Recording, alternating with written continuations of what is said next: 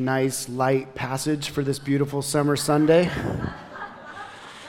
You know, here at Taproot, we do. We teach through books of the Bible, verse by verse, chapter by chapter, which means that occasionally we will run into those passages that many Christians just refuse to read and many churches won't preach.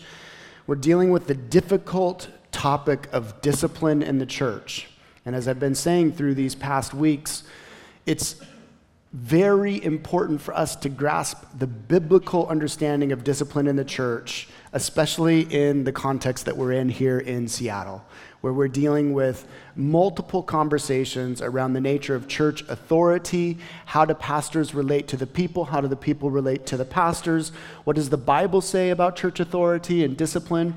Very, very difficult topic for us to discuss, but very important that we grasp it biblically and live it thoroughly, faithfully, and by the power of the Spirit.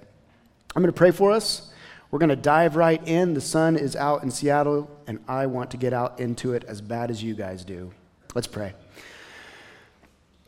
Father, thank you for the church, not just Taproot Church, but the church. Today, across the globe, there are literally over a billion Christians in this 24 hour period across the globe who are opening Bibles depending on the Holy Spirit, singing songs to your glory. And that community of people, not defined by names or the pastors that preach, not defined by their buildings, but that body of believers are the inbreaking of the kingdom to come. The church is a new humanity a community of souls becoming fully human, living the way that you always intended. And discipline, Father, directs, corrects, refines, and defines our belief and our behavior that we might be a missionary people representing the kingdom to come. Discipline, Lord Jesus, you have given to us, not to punish us but to produce in us the fruits of righteousness and fullness of joy. This morning, as we wrap up this section in the book of 1 Corinthians and we begin our prelim- preliminary discussions on sexual immorality, I pray that our hearts would be open. Lord, I want to pray for the ones that have been wounded in here, hurt in some way, maybe a real hurt, maybe just a perceived hurt, that God, you would bring healing. I want to pray for those in this room this morning who are being obstinate. You're trying to discipline for their good, and they're denying your work in their lives. I want to pray for the, the friend who's been brought, the family member who's sitting through this passage wondering, oh my goodness, what are these people doing? Father, may you illuminate the mind and the heart of every person in this room listening to this passage. May the gospel be present in these places, in our hearts, in our minds, in our souls. And God, may you fill us with such joy as we surrender to your good work in our lives. We glorify you now in Jesus' name. And all of God's people said, Amen. Amen. Yeah. So I heard this great anecdote this past week. In 1976, Democratic presidential candidate Jimmy Carter scandalized the globe. He gave Playboy magazine an interview opportunity. He was the first presidential candidate to give an interview to Playboy magazine, and in the mid 70s, Playboy was still considered pornography. The globe erupted. Not just the United States, but all of the political pundits had something to say about the audacity, the scandalous nature of a presidential candidate giving an interview to Playboy magazine. Now, you may ask, what did he say in the midst of this interview? He literally quoted the words of Jesus To look upon a woman lustfully is to commit adultery. Now, did this matter to the commentators and the writers of the mid 70s as this scandal erupted across the globe? That there's Jimmy Carter, Democratic presidential candidate, quoting the words of Jesus to look upon a woman lustfully is to commit adultery in your heart on the pages of Playboy magazine. Did it matter to them that he was quoting Jesus in his association with Playboy magazine? No. He was guilty by association. It didn't matter what he said or to whom he said it, the fact that his name was represented in Playboy magazine made him guilty. Now, of course, times have certainly changed. Playboy magazine actually doesn't even show nude photos any longer as of about a year ago because internet pornography has made Playboy magazine potato chips. Suffice it to say, our guilt by association still prevails in our culture. In other words, we are defined by who we associate with or who we don't associate with. We influence the people that we intermingle with, and we are influenced by those that intermingle with us. We judge by the associations around us, and we are judged by those who we associate with. Now, for some of us, I think we have to be really honest with ourselves in who we associate with. For some of us, we associate with good people because we're trying not to look as bad as we feel that we are. For others of us, we associate with bad people because we're trying to bring to them what we believe is good. The whole point of our introduction this morning being there are groups that we associate with and should, and there are groups that we should not associate with and won't. And there are varying reasons for that. And this is exactly what Paul is laying out for us. Remember, here in the city of Corinth, this little frat party of a church was unruly. They were divisive. They were getting drunk at communion. They had all sorts of sinful problems.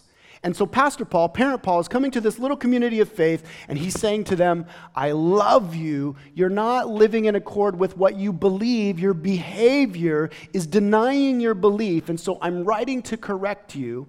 I'm writing to direct you unto the glory of the Lord and for your ultimate good.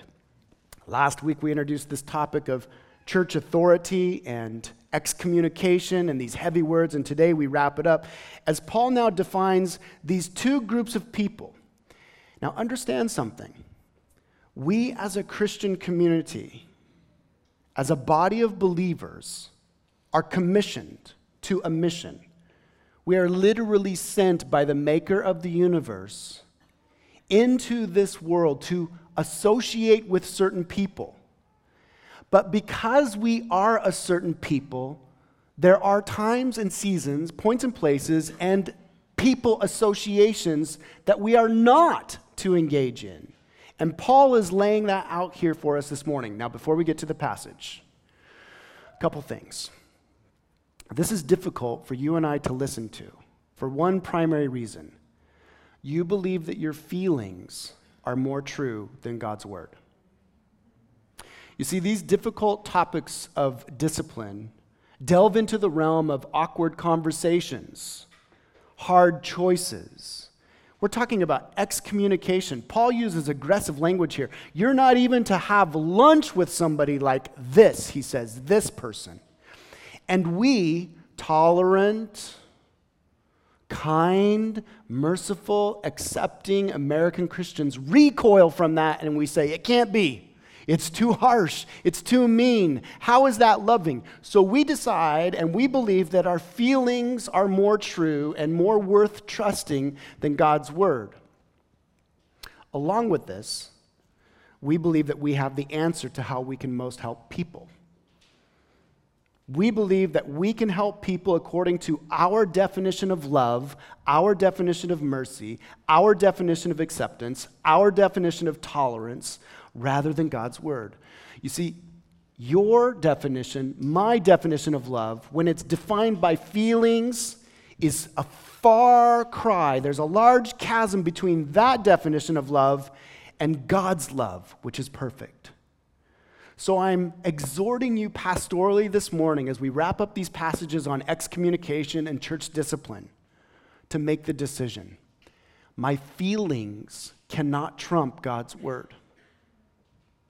I am committed to what Christ has revealed in the text And if I will live in accord and in submission to the text itself, it will bear great fruit in my life and in the lives of those around me. We're going to look at a few things here this morning. We're going to look at two distinct groups of people who have totally different beliefs, but the same behavior. We're going to talk about why that's an issue. Then we'll look at what Paul says the group of people is that we as Christians are supposed to associate with. We're supposed to hang out with these types of people, be with them. Then we'll talk about people that we are not to associate with.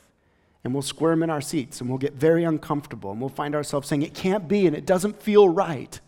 But if we'll trust and by faith live in accord with God's word, we will see fruit for his glory and our good. And then we'll close on a real happy note this morning talking about judgment. Sometimes preaching the Bible is so difficult. Just a pastoral confession. Let's start out here this morning by looking at these two distinct groups of people who have totally different beliefs, but they're exhibiting the same behavior. Paul defines these two groups of people here in our passage this morning. The first group being the people of the world. He says, I wrote to you in my letter. We think there were about four letters. Two of them have been lost that were written to the church in the city of Corinth. Paul says, I, I, I wrote to you not to associate with sexually immoral people. And then he makes this caveat, this definition. Not at all meaning the sexually immoral of this world. He defines one category of people as the people of the world, the people who still live by the value system of the world, the people who define their belief system either by their internal subjective senses, by what pop culture tells them, by what their grandpa taught them, by what professors tell them, the system of the world that's temporal and actually ruled by the prince of the power of the air, Ephesians chapter 2. Now, the second group of people that Paul defines here are those who would claim to be believers. He says in verse 11, I'm writing to you not to associate with anyone who bears the name of brother if he is guilty of, and then he gives us this list. Two distinct groups with differing beliefs, but the same behavior. And Paul wants to address that. Let's start here. You behave according to what you believe is most true. We can confess with our mouths one thing and do something entirely different. And in that different behavior, that contradicts what we say we believe, we are actually revealing what our truest, deepest beliefs are. Let me give you a silly example of this. Let's talk about veganism. Veganism. Imagine you meet a man and he says to you, I am an ardent vegan. I believe that animal products are not good for your health. It endangers society. I believe that we shouldn't be killing animals to eat them. We should only be loving them and caring for them. And so I am an ardent vegan. You decide to befriend this vegan, and he invites you to a vegan dinner party one night. So you show up with your carrots and your celery and your ranch dressing that has no eggs in it because you too want to be an ardent vegan. You believe what he says. You arrive a little bit early, and he arrives a little bit after you, maybe 10 minutes late, and he shows up, and there's tinfoil over all of these steaming piles of food, and you're thinking to yourself, wow, professional vegan food, this is going to be amazing. And he unveils the tinfoil, and there's rack of lamb, and smoked turkey, and chicken, and even some little French done rabbit. and, you, and you scratch your head and, and you say to yourself, wait a second, I, I thought you said that you were an ardent vegan. And he says to you, I am an ardent vegan. I believe with all of my heart that it's terrible to kill animals, that you shouldn't eat them. But wait, you've got rack of lamb and, and French done rabbit and, and chicken eggs, and, and your behavior is not lining up with your belief the vegan, he may confess with all of his heart, mind, soul, and strength, I believe that it's wrong to kill animals. But if he has rack of lamb and French done rabbit at the vegan dinner party, he does not truly believe that. Okay, let's talk about Christianity in the West. Let's talk about Christianity in our current culture. Any given stat, any given poll, whether it's from Pew Research or Gallup or whoever you may plug for this type of information, is going to give you some astronomical number stating that there are this many Christians in the United States of America. Now, Christians have a set of beliefs that determines our behaviors beliefs about who God is, belief about what is right and wrong, belief about sexual morality, belief about money, belief about giving, belief about generosity, belief about serving, belief about social justice. But what I find tragic is you may have Gallup poll and Pew Research stats that give this astronomical number of Christians that live in the United States and confess, I believe that Jesus is my Lord and Savior. But what you see is the behavior of cultural Christianity in the United States truly reveals the deepest beliefs. And I can tell you that at the center of the core of the belief in the United States of America is not Jesus Christ. Danny, don't judge. Didn't Jesus say, judge not? Wait, wait, wait, wait. Let's read a passage here. Is it not those inside the church whom we are to judge? It's going to be heavy this morning. It's the Bible, it's good for our souls. But we must come to realize that we live in a culture that is post Christian and the vestiges of cultural Christianity are going down the toilet bowl of immorality and confusion in this culture. And there is a group of people in this room right here who are being called to say, I believe this, and my behavior is going to reveal what my actual belief is. Now, let's look at some of the behaviors that were occurring in the city of Corinth, both in unbelievers, people of the world, and in the believing community of faith. It's a list, a laundry list that's somewhat dirty. First of all, the sexually immoral. This is the Greek word porneia. It is basically a junk drawer word. The way I like to define this word for you is if you are asking, Can I do this as a Christian? and it's not with your wife that you're married to for the rest of your life till you die, that's porneia. Period. Could I do this, Danny, if it's not my wife who I'm married to for the rest of my life, or my husband who I'm married to? In heterosexual monogamous marriage? Could I do this? Could I sample with this? Could I mess around with this as a single person? Could I go this way? How far could I go? All of that's porneia. What about on the computer, Danny? Because that's just, you know, watching a screen. No, that's porneia. What about in my mind, just fantasizing? No, that's porneia. And Paul says there's two groups of people here. There's the sexually immoral of the world, which we should expect. That's normal. That's what we're trained in. That's what I was trained in. And then there's the sexually immoral of the church. Some of you this morning are engaged in unrepentant porneia as believers in Christ. And at the root of that is not me saying, change your behavior.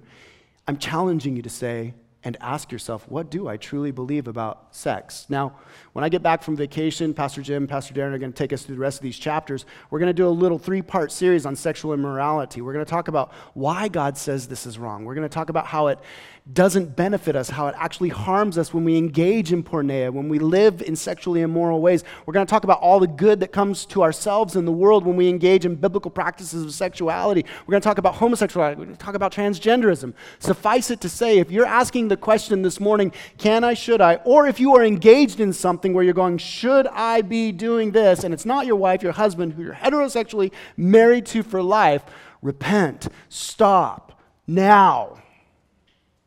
Number two, there was greed. One of the commentators that I read on this particular word said that this word means those obsessed with the unrestricted longing for possessions which sets aside the rights of others. They are the self aggrandizers whose aims in life are entirely directed by self interest and the urge to gain the edge over others. Love of self replaces love of God in the struggle for survival and in achieving the ambition to make it to the top. There's an interesting thing happening in our political climate. Now, I am not allowed to persuade you as a nonprofit leader of an organization which candidate to vote for, but I am allowed to propose to you points of thought. There's a particular candidate in the field today whose name rhymes with rump. What? I'm not trying to influence you at all.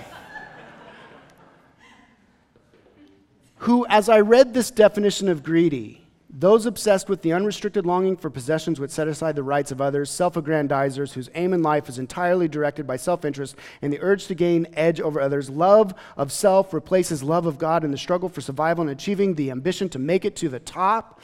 There's this interesting dynamic happening because a lot of what has carried Trump to where he is today is the evangelical vote. There's an association with him. Now, Trump actually is learning, he's growing. He just now developed, he just now commissioned a, an evangelical council, and on that council are men who have publicly tweeted, blogged their disapproval of him. But the, the wrestling match that each of us should have as Christians is who are we lending our support to? Who are we engaged with? Who are we associating with? And are we associating with somebody of the world? Fine, that's one category of practice. Hillary Clinton is going to be obviously of the world, a non believer, and if you cast your vote for her, you're casting your vote for a non believer, good or bad or ugly or beautiful. Trump, I don't know who or what he is. And we as evangelicals must question who are we associating ourselves with? Now, if you cast your vote for Trump, I want you to be thinking about these things from a biblical perspective. Swindlers. The swindlers of the world and the swindlers of the church. Who are these people? This is the bad business guys. And you know, I have found it shocking since I came into the Christian community. I expected it in the world. I did. I expected my bosses to try to diamond nickel me, to reduce my hourly wage, to, to, to highlight every point of critique, to not give me that raise.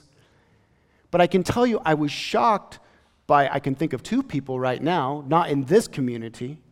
Their business practices in the name of Jesus were not only negligent, but downright disgustingly sinful sinful, like full blown cooking the books, manipulative, lying, oppressing, terrible to their employees, all in the name of Jesus. And their behavior was belying, it was, it was revealing their true belief that for them, manipulation and money and ambition are more important than what the Bible says about being a good master, a good employer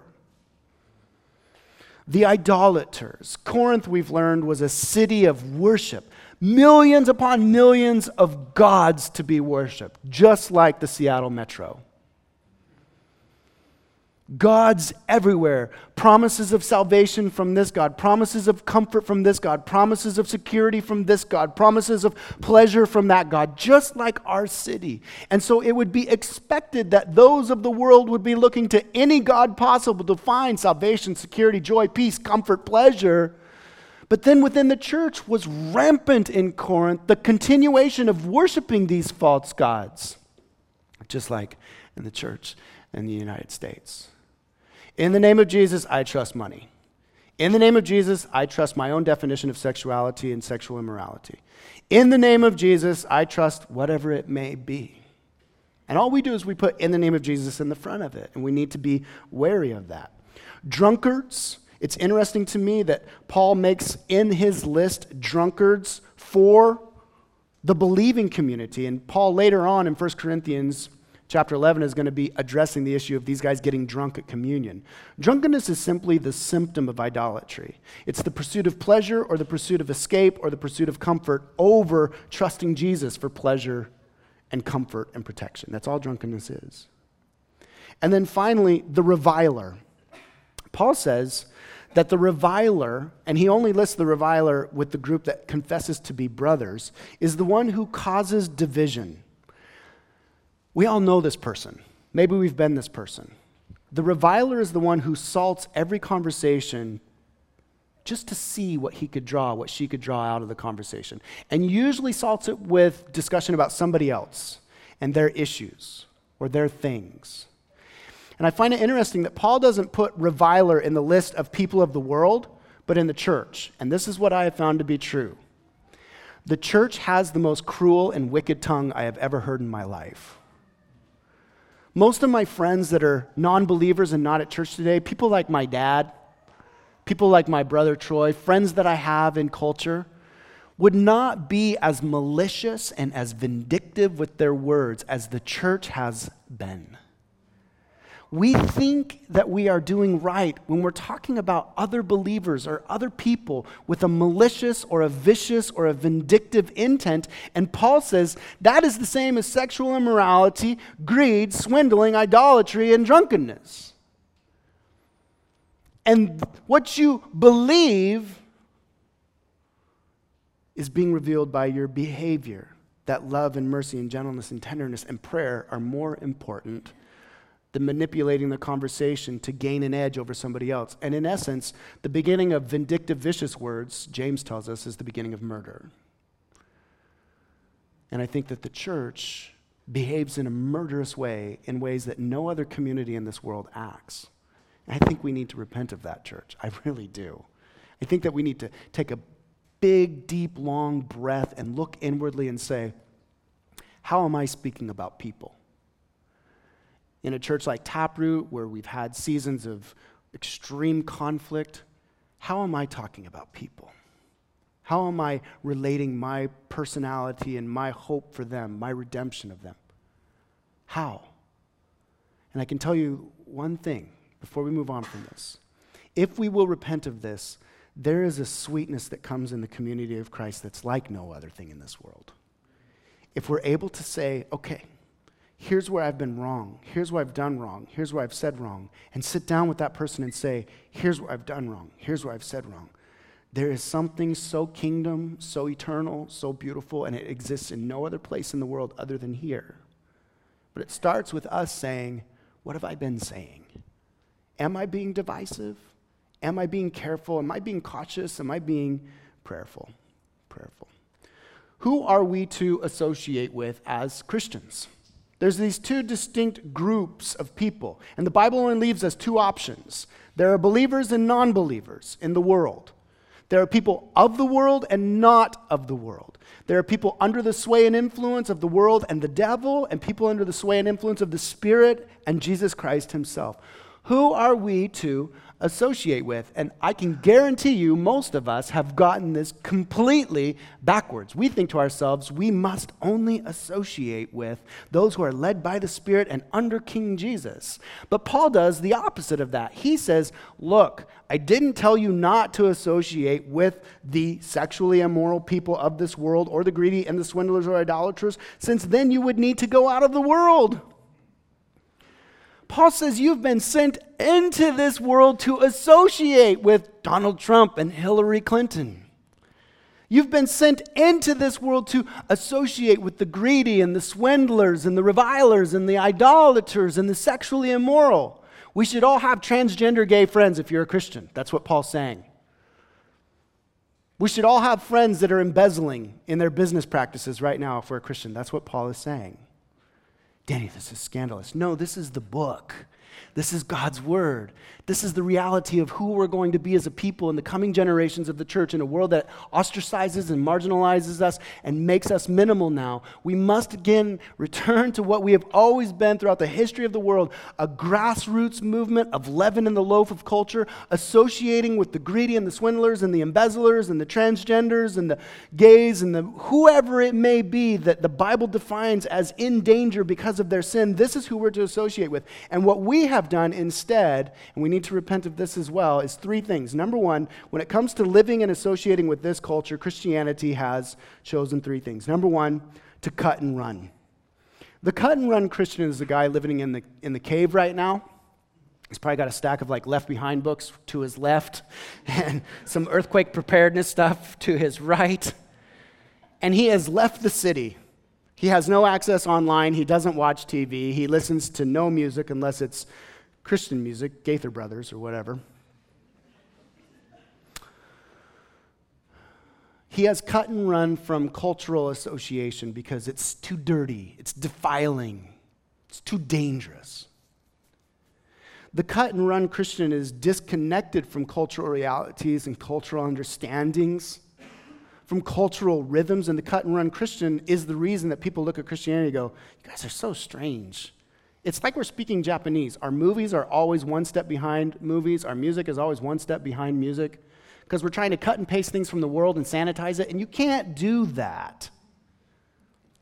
So the cut and run Christian lives in his cave, doesn't listen to anything, only hangs out with other Christians, when all the while is actually being called to be a creative, a creator of culture. You guys realize through the history of the church, the greatest artists, some of the most profound scientists, Isaac Newton, Galileo, Copernicus, Bible believing Christians, they were the professors of their day and age at the UW. They were the artists. They were the innovative songwriters. Much of the hymns that we sing, especially the hymns of Luther, were pub songs that Luther redeemed and made Christian songs by theology added to these tunes. So he took songs that drunk dudes at the bar were singing, infused them with glorious gospel theology, and he created culture that thousands of years later we're still singing.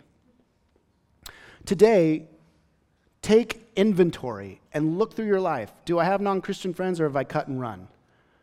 Have I cut and run from Christian culture? And yes, guys, listen TV, magazine, movie, it is very difficult. It's very difficult. It is defiling. But we live in a balanced way where we are guarding our hearts, guarding our minds, and trying to learn and listen to the rhythms and not just disconnect from what's happening. And for those of you, when we get into our parenting series this fall, for those of you that have preteens and teenagers, you better know how to use Instagram, Snapchat, Facebook, Twitter, and Reddit, whatever other thing I'm trying to keep up as much as you are. You better know how to engage with this culture because your kids are swimming in it. You cannot cut and run as a parent. That's a sermon series coming up this October. Number two, the Christian community in the world and in associating with the world has chosen to condemn it. What I mean by that is, we see the world, at least the people that I've listened to over these years, we see people of the world and we automatically don't see them through a hope of restoration and redemption. We see them through a lens of condemnation and certain doom. So, a lot of the conversation going on around the, the head spinning moral confusion that we live in currently is this is it, it's over. We automatically view the transgender and the homosexual movement as condemnable, meaning there's no hope. There's no hope of restoration. Write them off, send them to hell. This is what we see in the Christian community. This is the vibe that we get. But we have actually been sent into the world not to condemn, but with the hope of redemption. Our primary lens through which we should see embezzlers and politicians like Trump, politicians like Hillary, the primary lens through which we should see our transgender friends and our homosexual friends, the primary lens through which we should see that young couple that's living together because that's just the norm. The primary lens through which we should see the drunk guy out there on the streets this afternoon, the primary lens through which we should see them is not, you're condemned, see you later. It's, I have hope of restoration for you. I am so hopeful for you. Third, the third thing that the Christian community has done in associating with culture we cut and run rather than creating culture. We condemn, offer condemnation rather than a hope of redemption. And number three, we've compromised. We've compromised. We've gone into the culture, and in the name of mission, in the name of associating with culture, we kind of loosen up our convictions. We kind of fiddle, the word I want to say is fiddle fart around with the Bible. That's a technical term. We fiddle fart around with the Bible. We take this verse here and we kind of pluck it out and we cut it and then we do some word work with it and then we mess around with it in our minds and we come back to a very clear passage and we say, you know, it doesn't really say this. We have individuals, we have entire swaths of Christianity, entire liberal movements of Christianity, mainline Protestantism that has done this with the Bible now for about 200 years. And what we see in mainline, quote unquote, confessed Christianity that has liberalized the Bible, liberalized notions of sin, liberalized notions of God, is not Christianity. It is not. It is compromised Christ out. And with no Christ, there is no Christianity. And so, what we see here is that our convictions matter. That thing that's deep down in your gut where you're just like, oh man, that is wrong, that matters. You can't lose that. And you need to learn to be able to articulate why it's wrong. That's why at a church like Taproot, we're going to spend three weeks talking about sexual immorality so that you guys can get that thing in your gut where you're like, oh gosh, that just seems wrong, and I don't know what to do about that. I don't know why it's wrong. We'll spend three weeks talking about this is why it's wrong, and this is why it hurts, and this is why God wants to bless in this way. Cut and run? No. We must associate with the culture and create culture, redeem culture. Number two, we can't condemn, we come with a hope of redemption. Number three, we can't compromise, our convictions matter. Who are we to not associate with? Who are we to not associate with? Paul says in verse 11, But now I am writing to you not to associate with anyone who bears the name of brother if he is guilty of sexual immorality, greed, idolatry, reviling, drunkenness, swindling. You can't even have lunch with this guy, Paul says. Man, heavy, hard to hear.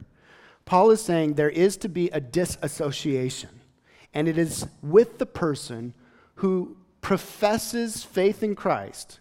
This person is the one who says, I am a believer in Jesus, but whose behavior, and I'm going to add this, the text doesn't, but other passages do, whose behavior is an ongoing, unrepentant pattern of egregious, obvious sin. Can I say that? Just to be very clear. We are not to become a community of people looking around every, under every rock of the human soul next to us. Where's the sin? I'm going to get you. I'm going to disassociate with you. We don't want to become that weird sin sniffing culture where somebody new comes to our church. Oh, yeah, I moved here from North Carolina. I was going to this church, and they're automatically a Christian. The first thing we do is sin. Do I smell sin? I'm looking for sin. We don't want to become that. What, what, what, what, we, what we're looking at here, Paul is saying there's to be a disassociation with the brother or the sister who has exhibited an ongoing pattern of very obvious and egregious sin. We're to turn from them. And there's an interesting thing here that came to my mind. We see these folks lately right down here on 152. Right down there at the corner of 152 and on First Avenue, they have their signs up Repent, Jesus is coming, Jesus loves you, Turn from your sin, you're going to burn in hell. We see these folks with their signs. Now, that may or may not have its place. In a lot of ways, I think that they've gone to a place of just condemning the world. They're not really legitimately offering a hope of restoration. Maybe they are. Maybe they are. I don't want to judge them that way. But listen, wouldn't it be more biblical? What Paul is saying here is the first thing you ought to do is take your picketing signs that say, Repent, Jesus is returning, and go over to the guy who's divorcing his wife right now and put your pickets down in his front yard and stand there until he repents. The guy who says, I'm a Christian, but I'm going to divorce my wife. I'm not going to listen to any counsel. I'm making this decision because this is what I feel. Paul is saying, take your picketed signs and first go to that man's house and stick it right there in the front yard and stand there saying, you need to repent.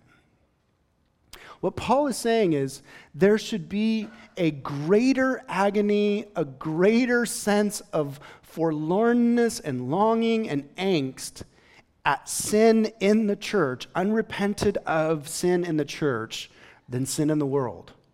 And when sin goes on in the church in a pattern that is ongoing and obvious and unrepented of, the disassociation is the means by which God will bring true repentance. Now, we talked a little bit about this last week. We'll develop it a little bit more today. What does Paul say here? He says if you have somebody who's exhibiting greed, which we've talked about this at staff meeting, if you see somebody who is obviously living in sexual immorality and not repenting, if you know of a business guy, prayerfully not in our church, I haven't met him in our church yet. But if you know of a business guy in our church and their business practices are just obvious, they're just blatantly, egregiously sinful. If, if there's somebody in our community who is just constantly salting every single conversation with, hey, what do you think about the decisions here? What do you think about this? What do you think about that? I think this, I think that. With disrespect or with divisiveness in their hearts, and you've said, Look, I want to pray first. I don't want to talk this way about our family, about this brother, about this sister, about this pastor, about this deacon. I want to pray first. Maybe we'll go talk to them face to face, but we're not going to do this this way. You've done that 10 times over, over. This person, this reviler in the body of Christ, Paul says, You should reach a point where it's like, you know what, I'm not going to have lunch with you. I'm not going to have lunch. I'm not going to associate with you anymore. In church world, in an organization like Taproot, we actually have a formal process that takes months, most times years to reach a formal excommunication where we call the church to say, look, for the benefit of this person's soul and for the purity of our church, don't have lunch with them. You are going to disassociate from them. And it's very difficult because right now we all have people in our minds and hearts and faces that we're saying, oh, it just doesn't feel right. If I disassociate from them, they're going to cut themselves off completely from the church.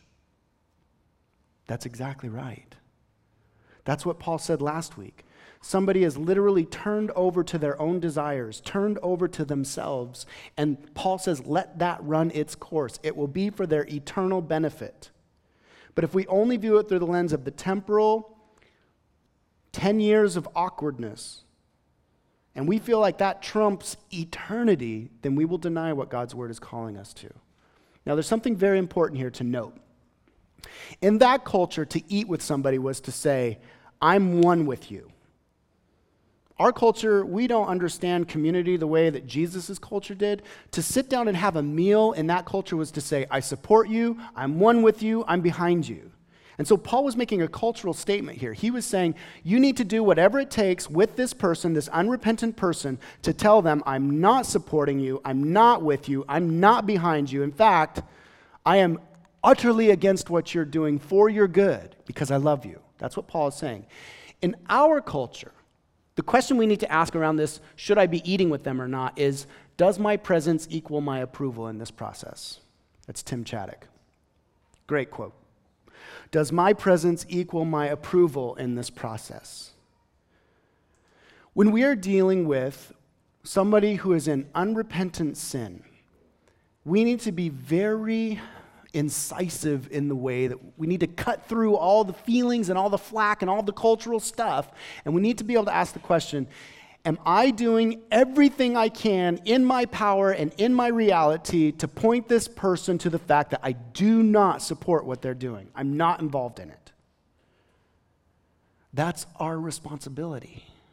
That may mean sitting down and having a couple meals saying, the only reason I'm eating with you right now is to tell you this is my last time to eat with you until you repent, until you turn from this. But I'm cutting them off. They're going to leave. They're going to be broken. It's going to hurt them. Yes, for their good. Because prayerfully, somewhere out there, when they're finally cut off from community, from friends, from family members, they're going to find themselves saying, I've put myself out here, and all I have now to eat from is the pods of the swines of the world. And I don't want it. And they return in repentance. I shared this story last week. I'll share it again, and then we'll get ready to wrap up. My sister in law was a severe methamphetamine addict. We as a family had reached the end of our rope with her after years and years of treatment centers and lies and stealing and manipulation and a baby. We reached a point where we all, in consensus, decided, you know, we, we, we are her last bit of community. She had cut everybody else off. All she had left was the drug world. And we were essentially reaching a point where we had to say to Jessica, we are done. You're not allowed in the house. We're not going to eat with you. We're not going to talk to you. And I realize some of you right now are saying, I could never do that. And that's probably why your child or your friend is still living the life they are. I love you. If you think I say these hard things because I'm angry, it's because I've been in the church for 20 years. And this is not a game. This is not a game. And so we said to Jessica, we're done. It was her mother that called the cops on her that landed her in jail. Her mom. Her mom calls the cops. She's arrested. She lands in jail, finds out she's pregnant with twins in jail. There she is, cut off from family, cut off from friends, arrested because her mom called the cops on her. And it was finally that that broke down all the facade of her Christianity, all the facade of her confessions, all of it. She's broken and alone. And I go into the jail and I remember asking her specifically, Jessica, are you broken? And her just breaking down, weeping, blubbering there in that jail cell. So that was 12 years ago. She's going on now in her schooling to become a nurse practitioner. She's been sober for 11 years. She has a daughter that's graduating and going on into the Navy this year, another daughter that's up and coming. My kids, my three kids right now are with Auntie Jessica in Idaho, hanging out, going to church, loving Jesus. Does every story where we follow biblical principle end like that? I don't, I don't know. I don't think so. I could never tell you that it does. I can tell you for sure, though, after 20 years of doing this, that every story where we say my feelings and my ideas on how to handle this situation apart from the Bible are going to do better never does. Never. And you, beloved friend, you, beloved brother and sister, because you are Christ's, you will face this. You will. The church, in ever increasing way, is going to be called to make these hard decisions in this compromised culture that we live in. So we close with this. Paul says, associate with the world in this way to bring correction and joy and redemption to them. Disassociate with the unrepentant brother or sister, and you need to judge within the church. Paul says there needs to be a discernment and a making of decisions about the behaviors and the beliefs within the church community. And so we are called to judge ourselves. Now, we need to remember what judgment is in the big scope of things. Judgment is a decision about what is wrong and right, and a removal of wrong and the restoration of right. This is what Jesus will do when he comes to the earth. When Jesus returns to establish his kingdom on the whole earth, what he will do is he will say, wrong, wrong, wrong, wrong, wrong, wrong, wrong, and he will remove it completely. But the joy of judgment is he will say, and that is right, and that is right, and that is right, and he will restore it in its fullness. If we are a picture of the kingdom to come, the reason that we judge one another, the reason I invite your judgment into my heart is because I trust that God the Spirit, through your judging of my belief and my behavior, will direct me to be more picturesque, more emblematic, more close to what true humanity is the removal of all that is wrong and the restoration of right. It's why we open ourselves up in community, one unto another, as scary as that is, and we say, Help me see my blind spots. Help me be vulnerable. Speak into my life. Judge this, judge that. Remove what is wrong and restore what is right. This is what we are called to. And I will say, as we wrap this up, that this process may be one of the most important things we at this little tiny local church here in the south end of Seattle practice and engage in in this culture. The culture that we are surrounded by, I want us to think of ourselves like we are a rock in this swirling river of moral depravity and ethical confusion and uh, big word for you, epistemological crisis. We don't know what truth is. We don't know what authority is. We should be right smack dab in the middle of that raging river like a rock, trusting Jesus, trusting our Bibles, to the very best of our abilities, obeying and listening to the Lord, yielding ourselves to the judgment of one another, judgment for the joy of rightness being restored and fullness being restored. And here's the only way we can do that when God sent Jesus into this world, he sent Jesus to do what? To associate with sinners. What did Jesus say? I didn't come to save the righteous, I came to save the sick and the lost.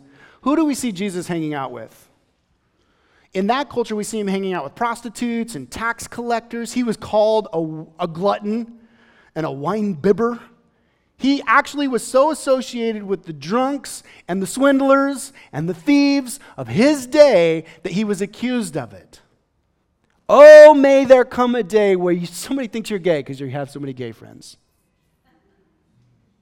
Huh. That's a weird thought, isn't it?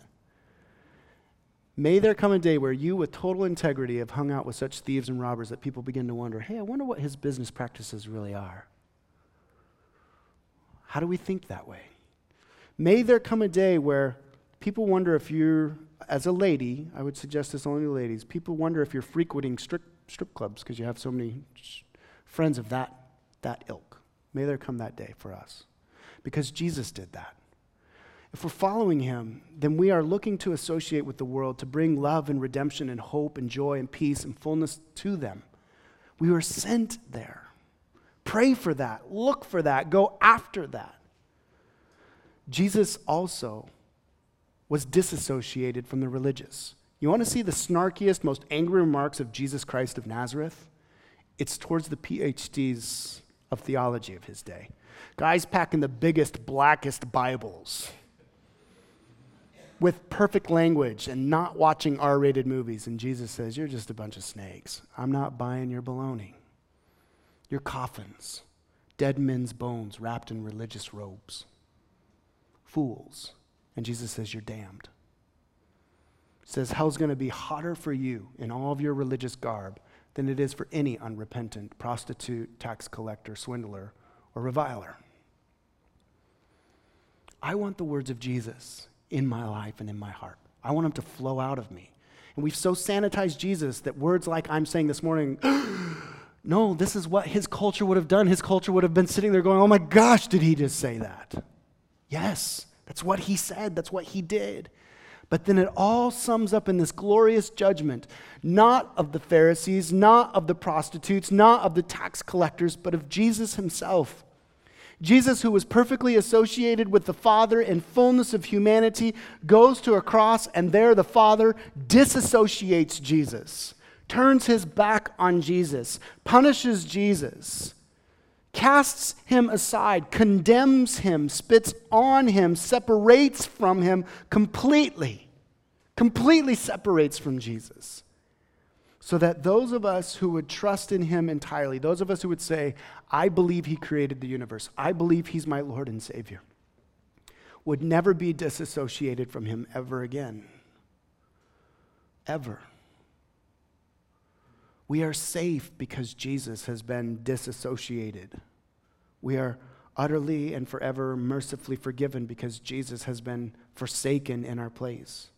He rose from that grave, and now he affords to those of us who say, I surrender, I believe, I trust, an association with each other and an association with the Father and the Son and the Spirit that is so intimate. Jesus said, I pray that they may be one. That's what we're doing here. So, as we prepare to partake of communion this morning, couple meditation points for us to consider in our hearts.